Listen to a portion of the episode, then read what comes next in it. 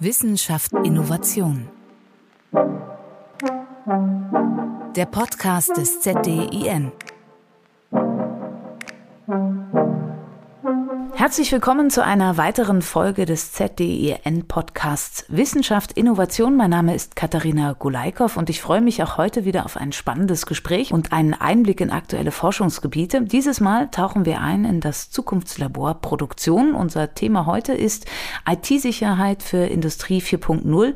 Zunehmend werden Anlagen und Büro-IT ja miteinander immer mehr vernetzt und somit auch angreifbarer von außen. Darüber wollen wir sprechen unter dem Titel Sichere Industrie 4.0, nur mit Hausaufgaben 3.0. Und darüber spreche ich mit Professor Dr. Karl-Heinz Niemann. Erst einmal Moin, Herr Niemann. Moin, hallo, viele Grüße aus Hannover. Er ist Inhaber der Professur für Prozessinformatik und Automatisierungstechnik an der Hochschule Hannover. Dort lehrt er unter anderem die Fächer integrierte Automation, industrielle Bussysteme und Prozessinterfaces. Im Bereich Forschung liegt sein Fokus aber auf unserem heutigen Gesprächsthema, nämlich auf den Bereichen IT-Sicherheit für Produktionsanlagen, Energiemanagement und hochverfügbare Automatisierungsnetzwerke.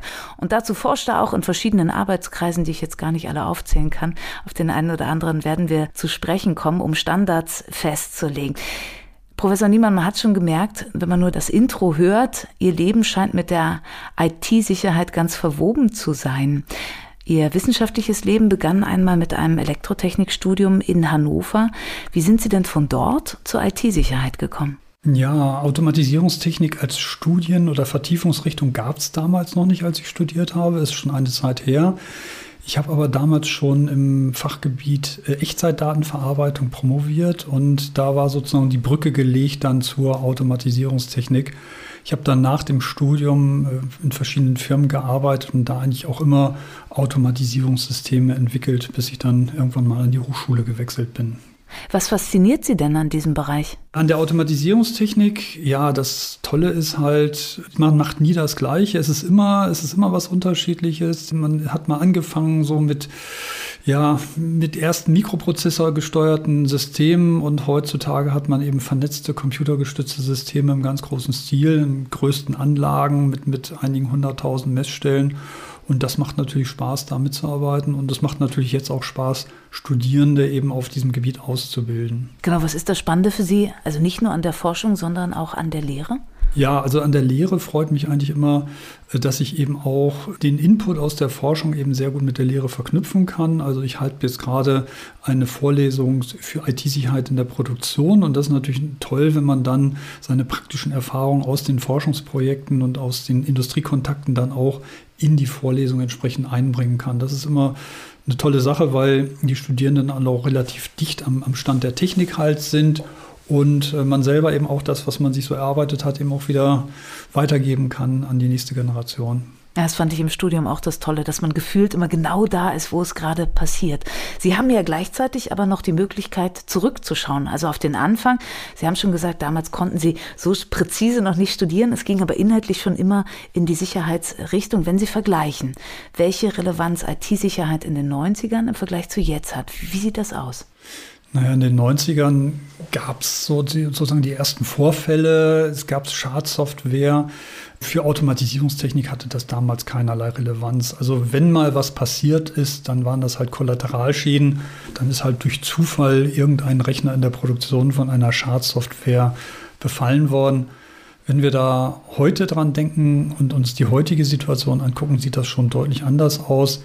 Heute haben wir Angriffe, dedizierte Angriffe auf Produktionsanlagen. Man kann heute eben sehr gut sehen, dass die Produktionsanlagen immer weiter in den Fokus der Angreifer rücken und dass da auch man sehen kann, dass da eben auch Geld gemacht wird. Ne? Das heißt, wenn ich eine Produktionsanlage stilllege und verschlüssele, dann kann ich eben ein Lösegeld fordern. Und das ist eben bei einer Ölpipeline die große Teile eines Landes versorgt, zum Beispiel deutlich attraktiver als irgendeine Einzelperson den Rechner zu verschlüsseln und dann vielleicht mit ein paar hundert Euro oder ein paar hundert Dollar oder Bitcoins im Wert von einigen hundert Dollar dann nach Hause geht.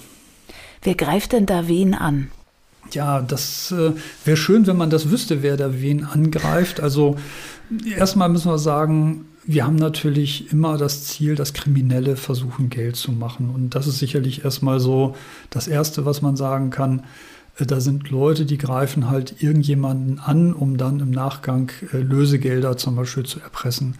Es gibt aber natürlich auch politisch motivierte Angriffe. Gerade jetzt im Zusammenhang Russland-Ukraine hat es schon seit vielen Jahren immer wieder Angriffe auf das ukrainische Energieversorgungssystem gegeben, die man eigentlich immer den Russen zugeschrieben hat, sozusagen. Aber Beweise dafür gibt es nicht. Man gibt, hat allenfalls Anhaltspunkte, aber man kann das jetzt nicht eins zu eins direkt zuordnen und sagen, die sind es gewesen. Aber man hat eben immer bestimmte Verhaltensmuster oder bestimmte Symptome, die dann darauf schließen lassen, dass es bestimmte Gruppen waren.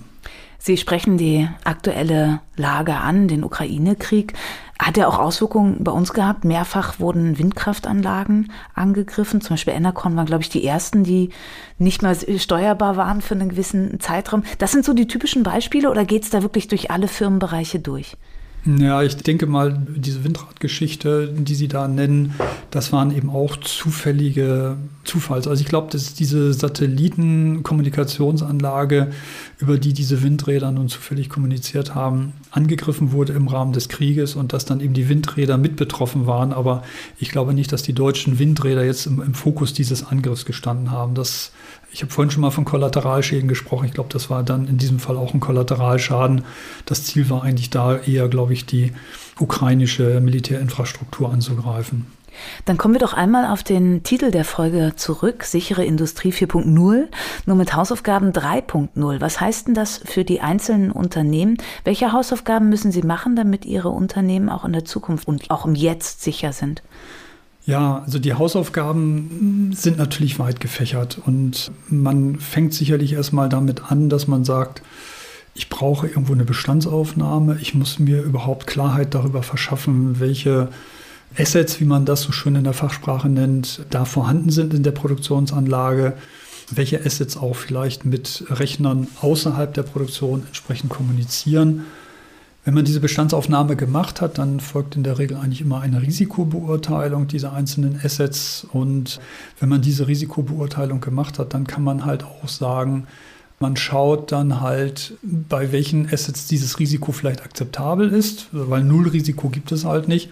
Und es gibt dann aber eben auch Überlegungen, bei welchen Risiken man eben Schutzmaßnahmen einführen muss, um dieses Risiko entsprechend zu reduzieren. Und das sind so die Hausaufgaben 3.0, die ich immer so benenne die eigentlich jetzt äh, unabhängig davon zu machen sind, ob man jetzt in eine Produktion 4.0 rein möchte oder nicht.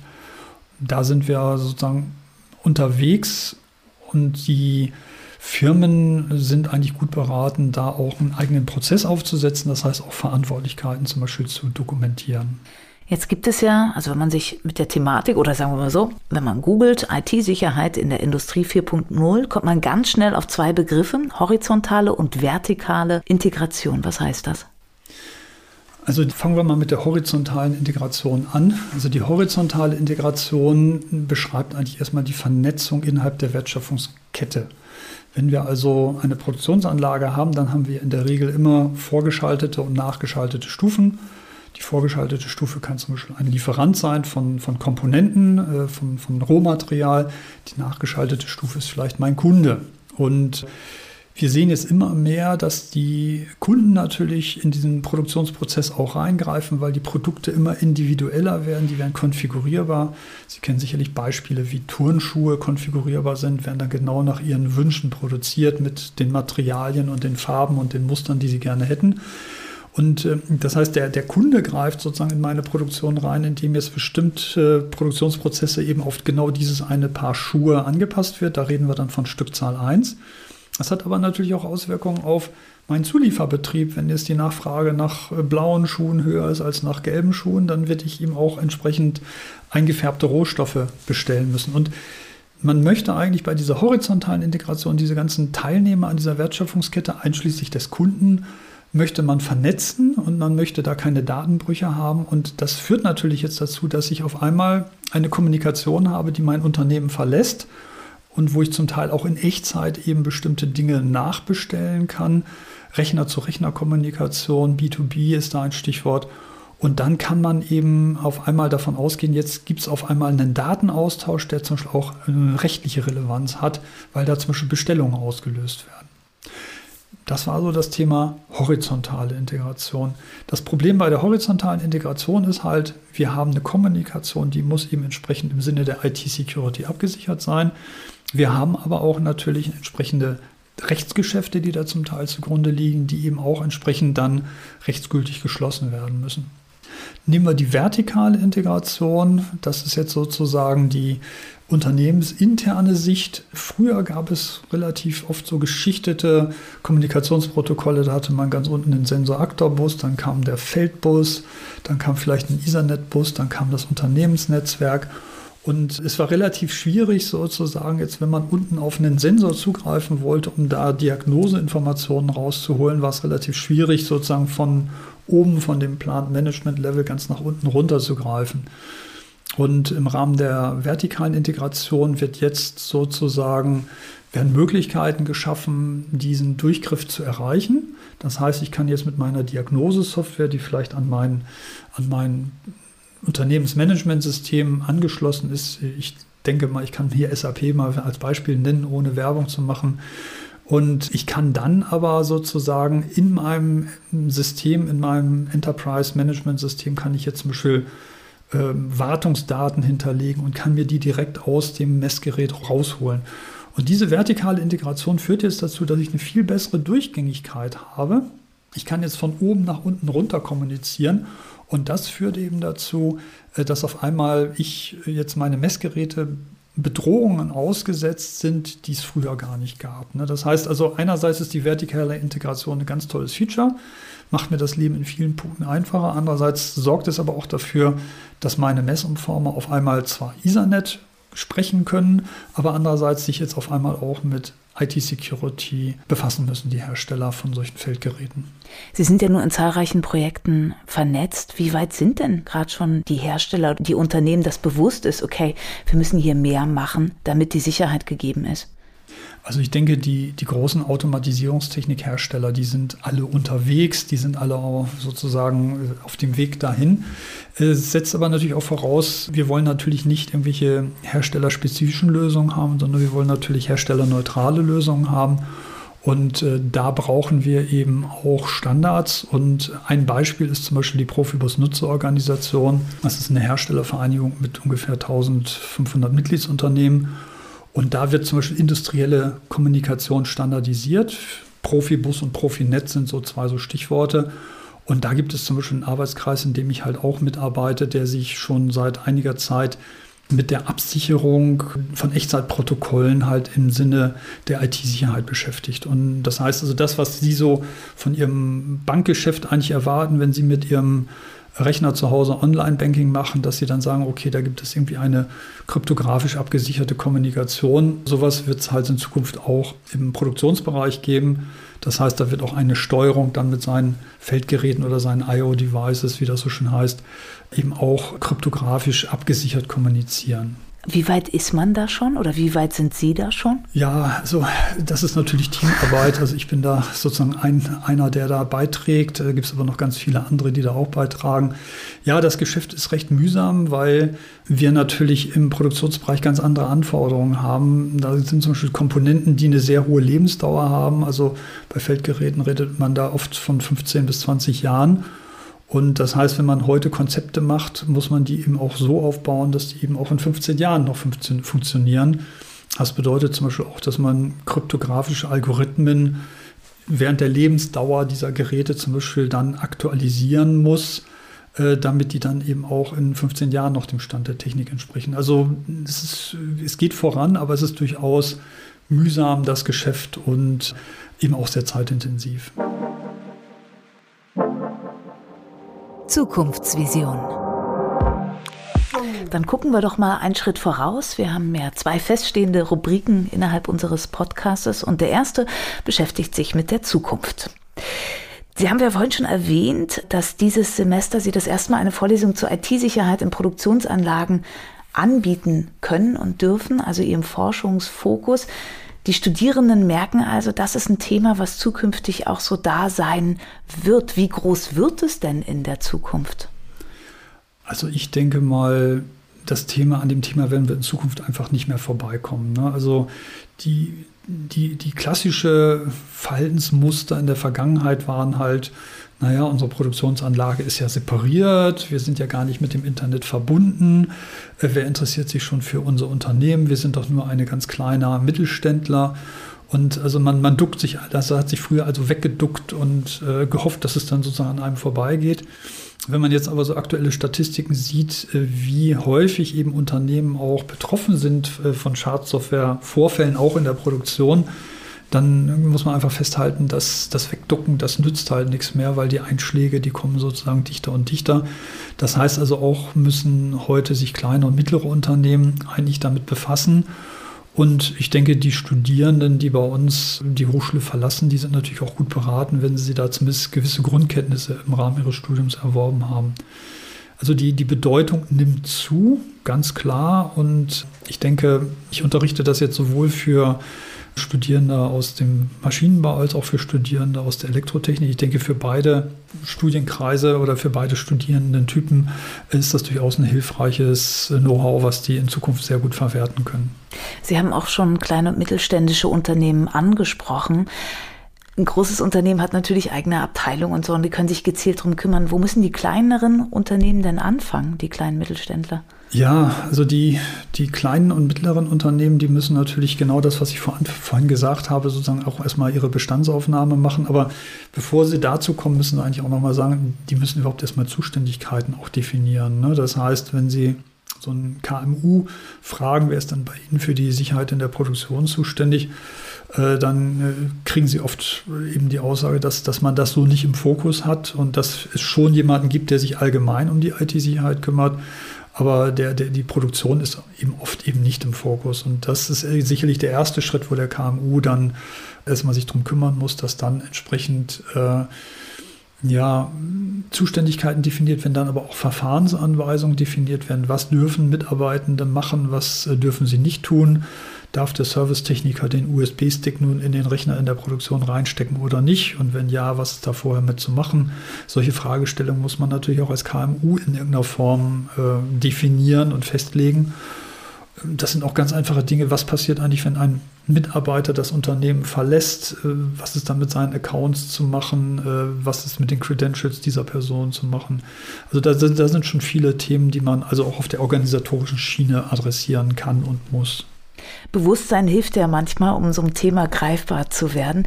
Sie haben von Größenordnung schon einer Andeutungsweise gesprochen vorhin, dass das ein steigendes oder größer werdendes Thema ist. Können wir das denn in Zahlen fassen? Und was glauben Sie, wie wird das in Zukunft solche Angriffe auf Unternehmen zunehmen? Ja, also sagen wir so, wenn wir, wenn wir nach Zahlen schauen, dann kann man mal sagen, so, ein, so eine durchschnittliche Schadenssumme beim kleinen und mittleren Unternehmen liegt so im Bereich 140.000, 150.000 Euro, wenn man so in die Statistiken reinguckt. Das ist dann natürlich Wiederherstellung der Daten, Öffentlichkeitsarbeit, Beauftragung von Spezialisten und so weiter und so fort. Also da hat man schon jede Menge Potenzial, was man dann eben einsparen kann, wenn man sich eben rechtzeitig darum kümmert. Genau, und warum man sich kümmern muss, darüber haben wir gesprochen. Ich möchte noch einmal mit Ihnen in Ihre aktuelle Forschung reinschauen und da landen wir natürlich auch beim ZDIN und somit kommen wir zur zweiten Rubrik. Vernetzte Innovation. Im Zukunftslabor Produktion leiten Sie, Herr Professor Niemann, einen Teilbereich und beschäftigen sich dort mit einer Datenplattform für sicheren Informationsaustausch. Was machen Sie dort genau? Ja, wir haben ja vorhin schon über das Stichwort der horizontalen Integration gesprochen. Das heißt also der unternehmensübergreifende Austausch von Informationen und Daten. Und im Zukunftslabor Produktion machen wir sozusagen exemplarisch das am Beispiel eines Druckusteils. Das wird also aus Metall erstellt. Da wird also flüssiges Metall in eine Form gespritzt. Dann werden in, während diesen Gießvorgangs werden im Prinzip Messdaten erfasst. Und über diese Datenplattform wollen wir jetzt diese Messdaten sozusagen allen am Produktionsprozess beteiligten Stakeholdern äh, diese Informationen zur Verfügung stellen. Und äh, dieses Arbeitspaket, äh, wo ich jetzt konkret mit einem Mitarbeiter drauf sitze, das ist letztendlich dann das Thema, wie kann man diese Datenplattform jetzt so gestalten, äh, dass sie sicher ist. Das heißt, dass äh, kein unberechtigter Zugriff natürlich passiert von Außenstehenden, dass aber auch die an dem Prozess Beteiligten immer nur die Daten zu Gesicht bekommen, die für sie relevant sind. Also es ist jetzt, man muss sich das jetzt nicht so vorstellen, dass man sagt, da gibt es einen Server und da wird alles draufgepackt und jeder kann sich alles anschauen, sondern das Ziel ist jetzt natürlich sozusagen diese, diese Granularität herzustellen in der Form, dass die äh, einzelnen Unternehmen genau die Bereiche einsehen können dieser Datenplattform, die für sie, für ihre Arbeit notwendig sind. Da muss man natürlich vorher entsprechend auch Vereinbarungen und Verträge entsprechend dann treffen, wer was darf und wer was sehen darf. Und wir wollen natürlich gleichzeitig auch die, die, die Rechte bewahren. Das heißt also auch, dass bestimmte Know-how-Aspekte berücksichtigt werden. Und äh, wie gesagt, in diesem Paket gibt es eben äh, die Fachhochschule Emden, die arbeiten generell an der Datenplattform und bauen die auf. Und äh, wie gesagt, hier an der Hochschule Hannover sind wir dann in dem Bereich tätig, dass wir uns eben um die Sicherheitsaspekte und auch die Wahrung der einzelnen äh, Stakeholder-Rechte sozusagen entsprechend kümmern. Also es geht nicht nur um Security, sondern es geht eben auch um die Interaktion der Stakeholder untereinander. Auch wenn offensichtlich auf der Hand liegt, welcher Vorteil es hat, mit so vielen Playern zusammenzuarbeiten, stellen Sie doch bitte noch einmal heraus, welchen Vorteil Sie für Ihre Forschung sehen in dieser Zusammenarbeit im Zukunftslabor. Also für uns ist es natürlich erstmal sehr interessant, überhaupt, sagen wir mal, ein Projekt zu haben, wo wir nicht nur mit einem Unternehmen zusammenarbeiten, sondern eben mit mehreren Unternehmen, wo die Wertschöpfungskette sozusagen komplett abgebildet wird. Also wir können jetzt wirklich diese horizontale Integration, die man immer in den Dokumenten der Industrie 4.0 liest. Die können wir jetzt wirklich live mal miterleben. Das ist natürlich eine sehr interessante Geschichte. Für mich persönlich ist es jetzt ausgesprochen interessant zu sehen, wie wir jetzt aus diesem reinen, wie schütze ich meine Produktionsanlage, Bereich, den ich so in der Vergangenheit sehr stark betrachtet habe, wegkommen und den Horizont so ein bisschen erweitern. Zum einen, wie, wie teilen wir jetzt eigentlich Daten in Zukunft? Wie teilen wir die auf eine Art, dass es sicher ist, dass also keine Daten verloren gehen? Und äh, wie vereinbaren wir eigentlich die Nutzung dieser Daten untereinander äh, in, unter Berücksichtigung der jeweiligen Nutzerrechte oder äh, des, des Know-hows, des individuellen Know-hows der einzelnen Parteien? Und das ist eben schon eine tolle Sache, die wir jetzt in der im Zukunftslabor-Produktion halt sehr schön sehen können, dass wir da auch einen Prozess haben, wo auch durchaus mehrere Stakeholder dran sind. Äh, wenn man so ein Gussteil braucht, dann gibt es natürlich zum einen die Firma, die das gerne hätte, äh, irgendein OEM, der jetzt äh, irgendwie so ein Metalldruckguss, meistens das Aluminium-Druckgussteil benötigt. Dann gibt es jemanden, der diese Form baut. Dann gibt es jemanden, der die Teile produziert, also die diesen Druckguss durchführt. Und meistens gibt es auch noch eine Nachbearbeitung, was wiederum eine andere Firma macht. Und dann haben sie schon mal äh, eine ganze Reihe von Stakeholdern, die jetzt hier zusammenspielen müssen, damit nachher der OEM dann letztendlich äh, dieses äh, eine Teil oder in, in x-facher Ausfertigung dann eben entsprechend geliefert bekommen kann. Wie weit ist Ihre aktuelle Forschung von der Anwendung, wie sie gerade passiert, in Unternehmen entfernt? Ähm, also wie weit sind Sie voraus? Ja, das ist immer so, die, die, ich glaube, dieses Teilen von Daten und der unternehmensübergreifende Datenaustausch, den gibt es schon. Ich denke, das, was jetzt neu ist und, und wo wir vielleicht mit dem Zukunftslabor Produktion so ein bisschen Führung aufbauen können, ist, dass wir uns eben auch um die äh, IT-Sicherheitsaspekte und die rechtlichen Aspekte eben schauen. Das heißt also diese Granularität, wie ich das vorhin genannt habe, der Daten, dass ich also bestimmte Aspekte dieser Daten sehen kann und andere Aspekte nicht sehen kann. Ich denke, in vielen Fällen wird es halt einfach eher so laufen, dass man dann die Daten einfach bereitstellt und äh, dann sozusagen einfach nur überlegt, wer darf zugreifen, wer darf nicht zugreifen. Aber diese Sicht auf bestimmte Aspekte des Datensatzes, äh, das ist sicherlich in dem Maße noch nicht so in der Praxis angekommen. Was ist die Herausforderung für die nächsten Arbeitsschritte bei Ihnen? Ja, die Herausforderung ist natürlich jetzt, wir sind gerade dabei, das jetzt praktisch umzusetzen. Wir haben jetzt gerade so einen ersten Server aufgesetzt, wo wir das Ganze jetzt mal exemplarisch ausprobieren. Ja, und man sagt immer, die Tücke liegt im Detail. Natürlich, wenn man im Internet dann liest, welche Datenbank-Software welches Sicherheitsfeature aufweist, ist das natürlich immer schön zu lesen und man weiß dann auch, ja, im Prinzip müsste das alles funktionieren. Und wir sind jetzt gerade so, so in der Phase, das ist etwas über die Mitte des Projektes, haben ungefähr Halbzeit. Ist jetzt natürlich schön zu sehen, wie es wirklich mal im praktischen Betrieb läuft. Und ich denke, da werden wir noch mal einige Erfahrungen sammeln was Performance angeht, Datendurchsatz und so weiter und so fort. Da wird es sicherlich nochmal äh, Herausforderungen geben, um die wir uns dann kümmern müssen. Mit dem Ziel, immer sicher und effektiv zu produzieren, oder? Das ist doch das übergeordnete Ziel, oder? Ja, also das, das ist sicherlich das übergeordnete Thema und eben auch diesen Nutzen aus den Daten. Also wir mit, mit dem Arbeitspaket, über das wir jetzt bisher gesprochen haben, wird ja sozusagen nur die Infrastruktur bereitgestellt. Im Zukunftslaborproduktion gibt es dann natürlich noch andere Hochschulen, die dann auch an Themen arbeiten, wie zum Beispiel diese Daten dann auszuwerten. Ne? Also wir, wir müssen natürlich jetzt erstmal die Daten bereitstellen, wir müssen sie erfassen. Es gibt also Kollegen, die kümmern sich um die Datenerfassung und Bereitstellung. Dann wird es in der Plattform dann äh, sozusagen abgespeichert und aufbereitet. Und dann gibt es natürlich die Frage, was mache ich denn mit den Daten? Dann geht es so in Richtung Big Data-Analysen, äh, bestimmte Trends zu erkennen. Das Ziel ist natürlich jetzt nicht nur mit den Daten äh, rumzuspielen, sondern das Ziel ist natürlich jetzt aus diesen Daten Erkenntnisse zu gewinnen, wie man den Produktionsprozess in Zukunft eben besser optimieren kann, wie man Ausschuss reduzieren kann, wie man Durchlaufzeiten verkürzen kann und so weiter und so fort. Ähm, das heißt also, das, was wir machen, ist eigentlich Mittel zum Zweck und äh, die Kolleginnen und Kollegen in den anderen Teildisziplinen, die kümmern sich dann eben um die nächsten Schritte, dann eben mit diesen Daten auch irgendwas Sinnvolles anzufangen. Herr Professor Niemann, wir haben es ja am Anfang der Folge schon gehört, Sie sind sehr untriebig unterwegs. Also jedes Projekt, was sich zum Thema Sicherheit in der Industrie 4.0 bietet, da sind Sie mit dabei, auch im Mittelstand Digitalzentrum. Was machen Sie dort genau? Also das Mittelstand Digitalzentrum ist ein Projekt, das wird vom Bundeswirtschaftsministerium gefördert. Ziel dabei ist es, kleine und mittlere Unternehmen in Richtung Industrie 4.0 zu ertüchtigen. Also in diesem Mittelstand Digitalzentren muss ich sagen, es gibt nicht nur eins in Hannover, wo ich dazu gehöre mit meinem Mitarbeiter, sondern es gibt äh, bundesweit eine ganze Reihe von solchen Zentren. Das Ziel ist dann halt die ähm, KMU, die kleinen und mittleren Unternehmen halt in Richtung Industrie 4.0 zu schulen und zu ertüchtigen. Und wir bieten da in diesem Rahmen eben verschiedene Formate an. Das können also äh, Webschulungen sein, das können auch Präsenzschulungen sein, äh, das können auch Expertengespräche sein oder kleine Umsetzungsprojekte. Und im Rahmen dieses Mittelstand Digitalzentrums sind wir als Hochschule Hannover eben auch tätig im Bereich IT Security. Und wir bieten da zum Beispiel Unterstützung auch für KMU an. Jetzt allgemein IT-Sicherheit, aber auch eben IT-Sicherheit in der Produktion. Die Unternehmen können da verschiedene Angebote in Anspruch nehmen und äh, können zum Beispiel auch, wir haben vorhin über diese Bestandsaufnahme gesprochen, wie man jetzt sozusagen als KMU eigentlich anfangen sollte, den Security-Prozess zum Laufen zu bringen.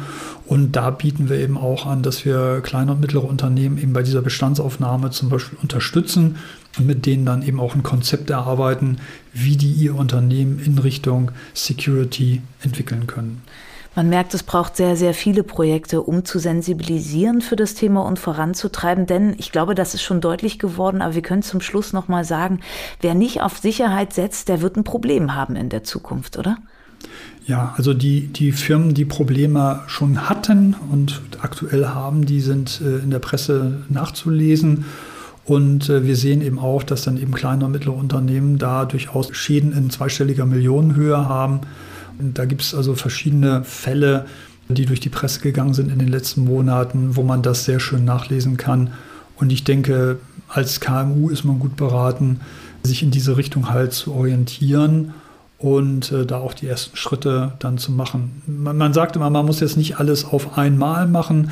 Man kann aber dafür sorgen, dass es eben ein kontinuierlicher Prozess ist, wo man im Laufe der Zeit halt eben immer besser wird und immer weiter sich sozusagen absichert gegen potenzielle Angreifer. Wo wir gerade im Serviceblock sind, wenn es mich trifft als Unternehmen, zahlen oder nicht zahlen? Ja, also das Bundesamt für Sicherheit in der Informationstechnik sagt nicht zahlen.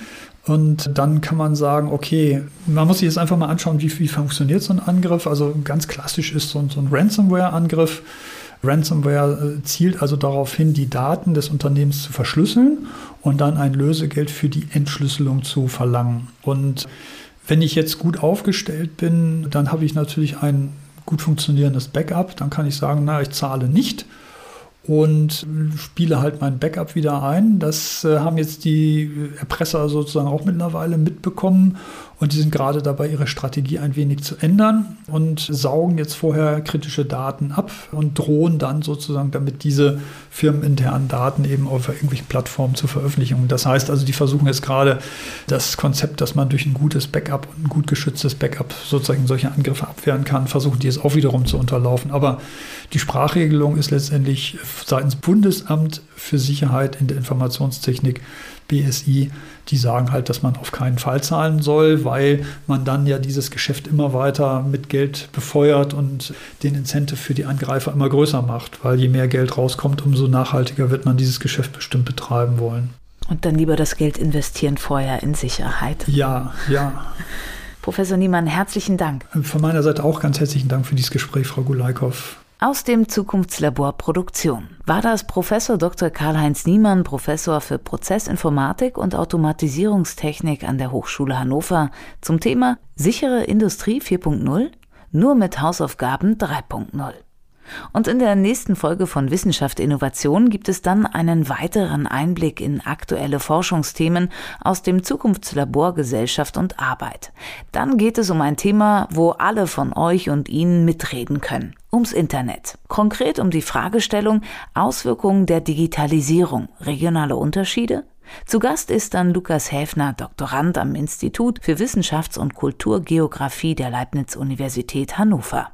Und auf dieses Gespräch freue ich mich jetzt schon. Mein Name ist Katharina Gulaikow und ich sage auf bald. Wissenschaft Innovation der Podcast des ZDIN.